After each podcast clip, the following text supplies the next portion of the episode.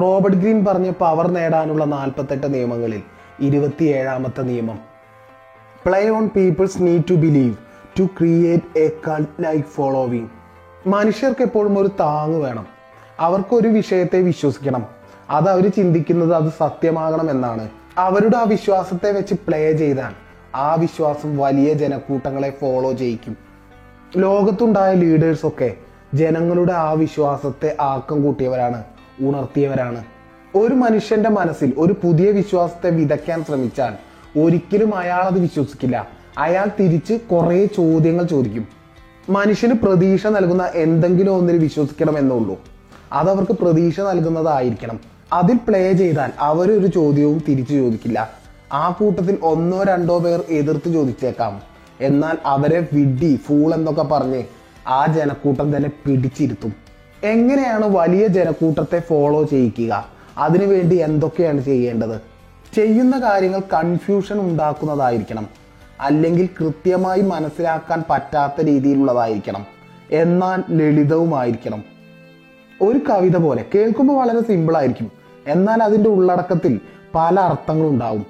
ജനങ്ങളിലേക്ക് ഒരു ആശയം കൈമാറുമ്പോൾ ചിത്രങ്ങളും ഇമോഷനുകളുമാണ് നമ്മൾ നൽകേണ്ടത്. അപ്പോൾ പതുക്കെ പതുക്കെ അവരൊരു സ്വപ്ന ലോകത്തേക്ക് പോകും. അപ്പോൾ പറയുന്ന ആൾ പറയുന്ന എന്തും അവർ വിശ്വസിക്കും. ലോകത്ത് വലിയ ഫോളോവിങ് ഉണ്ടാക്കിയവരെല്ലാം സ്വന്തമായി ഒരു ഗ്രൂപ്പിനെ ഉണ്ടാക്കിയിട്ടുണ്ടാകും ആദ്യം. ഉദാഹരണമായി പറഞ്ഞാൽ ആക്ടേഴ്സിന്റെ ഫാൻ ക്ലബ്ബ് പോലെ ഒരർത്ഥത്തിൽ അവർ ചെയ്യുന്നത് ചിന്നി ചിതറി കിടക്കുന്ന ഫോളോവേഴ്സിനെ ഓർഗനൈസ് ചെയ്ത് ഒന്നിച്ചു കൂട്ടുകയാണ്. അവർക്കൊരു പേര് കൊടുത്ത് പ്രത്യേക രീതി കൊടുത്ത് നേതാവിന്റെ പരിപൂർണ ശ്രദ്ധയും അവരിലുണ്ടാകും. നേതാവ് ദൈവതുല്യൻ എന്ന രീതിക്കൊക്കെ അങ്ങ് വളർന്നാൽ പിന്നെ പണം ഒരു വിഷയമല്ല. പണം പല വഴികളിൽ നിന്ന് കിട്ടും. ഈ കിട്ടുന്ന പണം പല വഴികളിൽ നിന്ന് കിട്ടുന്ന ഈ പണം അതെങ്ങനെ കിട്ടി എവിടെ നിന്ന് കിട്ടി എന്നൊന്നും ഫോളോവേഴ്സിനോട് പറയരുത്. അവരുടെ മുന്നിൽ അത് ഹൈഡ് ചെയ്ത് വെക്കണം. അടുത്തതായി വളർച്ചയ്ക്ക് വേണ്ടിയിട്ട് ഞാൻ അവർ എന്നൊരു തിരിവ് അത്യാവശ്യമാണ്. എങ്കിലേ ഫാൻസ് വളരൂ. ഉദാഹരണമായിട്ട് പറഞ്ഞാൽ അവരങ്ങനെ ചെയ്യുന്നു എന്നല്ല. പക്ഷെ മമ്മൂട്ടി മോഹൻലാൽ ഇവരുടെ ഫാൻസ് എപ്പോഴും ഫൈറ്റാണ് എന്നാൽ സത്യത്തിൽ ഈ തിരിവ് കാരണം ഈ പേരുകൾ കൂടുതൽ ശ്രദ്ധിക്കപ്പെടുകയും പറയപ്പെടുകയും ഒന്നിനും പെടാത്ത കുറേ പേർ പതുക്കെ പതുക്കെ അതിലേക്ക് ചേരുകയും ചെയ്യുന്നു. അങ്ങനെ ഫാൻസ് ഫോളോവിങ് വർദ്ധിച്ചു വരുന്നു. ഇവിടെ ഈ രീതി ചെയ്യുന്നത് കൊണ്ട് രണ്ടു കൂട്ടർക്കും ഫാൻസ് വർദ്ധിക്കുന്നു. വളർച്ചയുള്ള എല്ലാവർക്കും ഓപ്പോസിറ്റ് ഒരാളുണ്ടാവും. അതുകൊണ്ട് തന്നെ ഈ രണ്ടു കൂട്ടരും വളരും ജനങ്ങളുടെ മനസ്സിൽ. റോബർട്ട് ഗ്രീന്റെ ഇരുപത്തെട്ടാമത്തെ നിയമം എന്റർ ആക്ഷൻ വിത്ത് ബോൾഡ്നെസ് ഒരു വിഷയത്തിൽ മുഴുവൻ ധൈര്യത്തോടെ ഇറങ്ങണം. എന്നാൽ എനിക്ക് ധൈര്യമില്ല എങ്കിൽ സംശയത്തോടെ ഒരിക്കലും അതിലേക്ക് ഇറങ്ങരുത്. എന്നാണ് ധൈര്യം വരുന്നത്.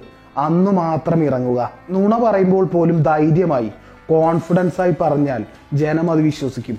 ഈ ബോൾഡ്നെസ് ഈ കോൺഫിഡൻസ് വരാൻ പോകുന്ന നമ്മൾ ഫേസ് ചെയ്യാൻ പോകുന്ന പല പ്രശ്നത്തെയും പരിഹരിക്കും. ധൈര്യമായി കോൺഫിഡൻസ് ആയി നിൽക്കുന്ന ആളെ മുഖത്ത് ആ കോൺഫിഡൻസ് കാണണം. ആ വ്യക്തിയെ ആരും പെട്ടെന്ന് അറ്റാക്ക് ചെയ്യാറില്ല. ഒരിക്കൽ ഫ്രാൻസിലെ സ്റ്റീൽ വ്യാപാരികൾക്കൊക്കെ കത്ത് ലഭിച്ചു. പാരീസിലെ ഒരു വലിയ ഹോട്ടലിൽ ഒരു മീറ്റിംഗ് ഉണ്ടെന്ന്. അവിടെ ഒരാൾ വന്നു പറഞ്ഞു ഈഫിൾ ടവർ പുതുക്കി പണിയാൻ പോകുന്നു. അതിന്റെ കോൺട്രാക്ട് എടുക്കാൻ താല്പര്യമുള്ളവർ ഇത്രയും തുകയായി ഇന്ന സ്ഥലത്ത് വരണമെന്ന് കഥ ചുരുക്കി പറയാം. നിങ്ങൾ മനസ്സിൽ ചിന്തിച്ച പോലെ ഇവരെല്ലാം ഇവന്റെ കോൺഫിഡൻസിലും ബോൾഡ്നെസ്സിലും മയങ്ങി അല്ലെങ്കിൽ പറ്റിക്കപ്പെട്ടു. അവരുടെ വലിയൊരു തുക അവരവിടെ കൊടുത്തു. റോബർട്ട് ഗ്രീന്റെ ഇരുപത്തൊമ്പതാമത്തെ നിയമം plan all the way to the end ജീവിതത്തിൽ ചെയ്യേണ്ട എല്ലാ കാര്യങ്ങളും മുന്നേ കൂട്ടി പ്ലാൻ ചെയ്തിരിക്കണം. കഷ്ടകാലത്തിൽ എങ്ങനെ പെരുമാറണം എന്ത് ചെയ്യണം എന്നു മുതൽ അവസാനം വരെ പ്ലാൻ ചെയ്തിരിക്കണം. ഒരു പ്രവൃത്തി ആരംഭിക്കുമ്പോൾ അതിന്റെ അവസാനം നമ്മൾ എവിടെയാണ് എത്തിച്ചേരുക എന്നത് നമ്മൾ ആദ്യമേ കണ്ടിരിക്കണം. നമ്മൾ ഒരു വഴിയിലൂടെ യാത്ര ചെയ്യുകയാണ്. ഓരോ വളവിലും തിരിവിലും പല പല പ്രശ്നങ്ങളുണ്ടാവും അത് യാത്ര ആരംഭിക്കുന്ന സമയത്തെ ഗസ് ചെയ്യാൻ കഴിഞ്ഞാൽ നമുക്കത് പെട്ടെന്ന് സോൾവ് ചെയ്യാൻ കഴിയും. എന്നാൽ നമ്മൾ അവിടെ എത്തിയാണ് ആ പ്രശ്നങ്ങൾ നമ്മൾ കാണുന്നത് അറിയുന്നതെങ്കിൽ നമ്മൾ അവിടെ നിശ്ചലമായി പോകും മുപ്പതാമത്തെ നിയമം make your accomplishment seem effortless ചെയ്യുന്ന കഠിനാധ്വാനം ഒരിക്കലും ജനങ്ങൾ അറിയരുത്. അവരുടെ മുന്നിൽ പെട്ടെന്ന് കിട്ടിയതുപോലെ തോന്നിക്കണം. ഞാൻ കഷ്ടപ്പെട്ടാണ് ഇത് നേടിയത് എന്നല്ല തോന്നിപ്പിക്കേണ്ടത്. ജസ്റ്റ് എനിക്ക് കിട്ടിയെന്നാണ് അപ്പോൾ ജനങ്ങൾ ഇങ്ങനെയാണ് വിചാരിക്കുക.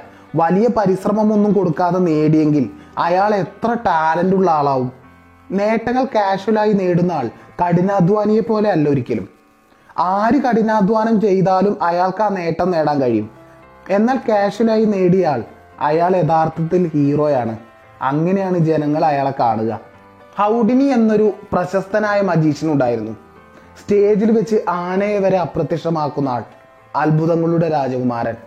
ഓരോ ആക്ട് ചെയ്യുന്നതിന് മുമ്പും മണിക്കൂറുകളോളം അദ്ദേഹം കഠിനാധ്വാനം ചെയ്തിരുന്നു. എന്നാൽ താൻ ചെയ്തിരുന്ന കഠിനാധ്വാനം ഒരിക്കലും അയാൾ സദസ്സിനോട് പറഞ്ഞിട്ടില്ല.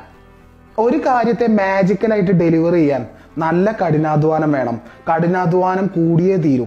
അതൊരിക്കലും സദസ്സിനോട് പറയരുത്. ഒരിക്കൽ കഠിനാധ്വാനത്തെക്കുറിച്ച് പുറത്തറിഞ്ഞാൽ ജനങ്ങൾക്കുള്ള അട്രാക്ഷൻ കുറയും. Control the options get others to play the cards you deal ജനങ്ങൾക്ക് തിരഞ്ഞെടുക്കാൻ ഒരുപാട് ഓപ്ഷൻസ് ഉണ്ടെന്ന് അവർക്കൊക്കെ തോന്നും. സത്യത്തിൽ അവർക്ക് തിരഞ്ഞെടുക്കാൻ ഓരോ ഓപ്ഷൻസും ഇല്ല. ഇതൊക്കെ കൺട്രോൾ ചെയ്യുന്നത് ഒരാളാണ്. ഒരു സോപ്പിന്റെ മണം എനിക്ക് ഇഷ്ടമില്ല എന്ന് പറഞ്ഞിട്ട് അടുത്ത സോപ്പ് വാങ്ങുന്ന ഒരാൾ ആ സോപ്പിന്റെ മണവും അതിന്റെ ഷേപ്പും ഇഷ്ടമില്ല എന്ന് പറഞ്ഞിട്ട് അടുത്ത സോപ്പ് വാങ്ങുന്ന ഒരാൾ സത്യത്തിൽ എല്ലാ സോപ്പും നിർമ്മിക്കുന്നത് ഒരു കമ്പനിയാണ് നമ്മൾ വിചാരിക്കും നമ്മൾ ബുദ്ധിപൂർവമാണ് തിരഞ്ഞെടുത്തതെന്ന്. എന്നാൽ നമ്മൾ ഏത് തിരഞ്ഞെടുത്താലും ഒന്നിലേക്കാണ് പോകുന്നത്. നിങ്ങളോട് മത്സരിക്കുന്ന ആൾക്ക് നിങ്ങൾ അഞ്ച് ഓപ്ഷനുകൾ കൊടുക്കുന്നു. ഇതിലേത് തിരഞ്ഞെടുത്താലും അത് നിങ്ങൾക്ക് അനുകൂലമായിരിക്കും. അതാണ് യഥാർത്ഥ പവർ. ഈ നിയമം മൾട്ടിനാഷണൽ കമ്പനികൾ ഉപയോഗിക്കുന്നുണ്ട്. അതാണ് അവരെ പവർഫുൾ ആക്കി നിലനിർത്തുന്നത്. റോബർട്ട് ഗ്രീൻ പറയുന്ന മുപ്പത്തിരണ്ടാമത്തെ നിയമം പ്ലേ ടു പീപ്പിൾസ് ഫാന്റസീസ് പലരും പറയുന്നത് പോലെ സാധാരണക്കാരന്റെ ജീവിതം സത്യത്തിൽ ദുരിതപൂർണമാണ്. അവിടെ അവർക്കൊരു ആശ്വാസം വേണം. അപ്പോഴും നമ്മൾ യാഥാർത്ഥ്യത്തെക്കുറിച്ച് സംസാരിച്ചു കൊണ്ടിരുന്നാൽ അവർ നമ്മളെ ഒഴിവാക്കും. എന്നാൽ അവരുടെ ഫാന്റസികളിൽ നമ്മൾ കൈവച്ചാൽ ഞങ്ങൾ അധികാരത്തിൽ വന്നാൽ നിങ്ങളുടെ അക്കൗണ്ടിലേക്ക് ലക്ഷങ്ങൾ ഇടുമെന്ന് രാഷ്ട്രീയ പാർട്ടി പറഞ്ഞുകൊണ്ടേയിരുന്നാൽ അതാണ് സത്യത്തിൽ ജനങ്ങൾക്ക് വേണ്ടത്. അധ്വാനിക്കാതെ ആരോ ഒരാൾ ഒരു ദിവസം ലക്ഷങ്ങൾ നൽകുന്നത് അതവരുടെ സ്വപ്നമാണ്. അങ്ങനെ ഇരുന്ന എന്ത് നന്നായിരിക്കും? ഇതുപോലെ നടന്നാൽ നന്നായിരുന്നു എന്ന് ചിന്തിക്കുന്ന കുറെ ഫാന്റസികൾ ജനങ്ങൾക്കുണ്ട്. അതിനെ ഫലപ്രദമായി ഉപയോഗിച്ചാൽ പവർഫുൾ ആകാം. അല്ലാതെ അവരോട് ആ സമയം യാഥാർത്ഥ്യത്തെ കുറിച്ച് പറഞ്ഞിട്ട് ഒരു കാര്യവുമില്ല. ജനങ്ങൾ അത് വകവെക്കില്ല. കുട്ടികളെ നോക്കിയാൽ അറിയാം അവർക്ക് ഫാന്റസി കഥകളായിരിക്കും ഇഷ്ടം. സൂപ്പർമാൻ ബാറ്റ്മാൻ എന്നാൽ അവരോട് ജീവിതത്തിന്റെ യഥാർത്ഥ കഥ പറഞ്ഞാൽ അവർക്കൊരിക്കലും ഇഷ്ടമാവാൻ പോകുന്നില്ല. വലുതാകുമ്പോഴും ഇതുപോലെ ഭാവിയിൽ നടക്കാൻ പോകുന്ന ഫാന്റസികളെ കുറിച്ച് ചിന്തിച്ച് മോഹിച്ച് ആഗ്രഹിച്ച് ജീവിക്കുന്നവരാണ് മനുഷ്യർ.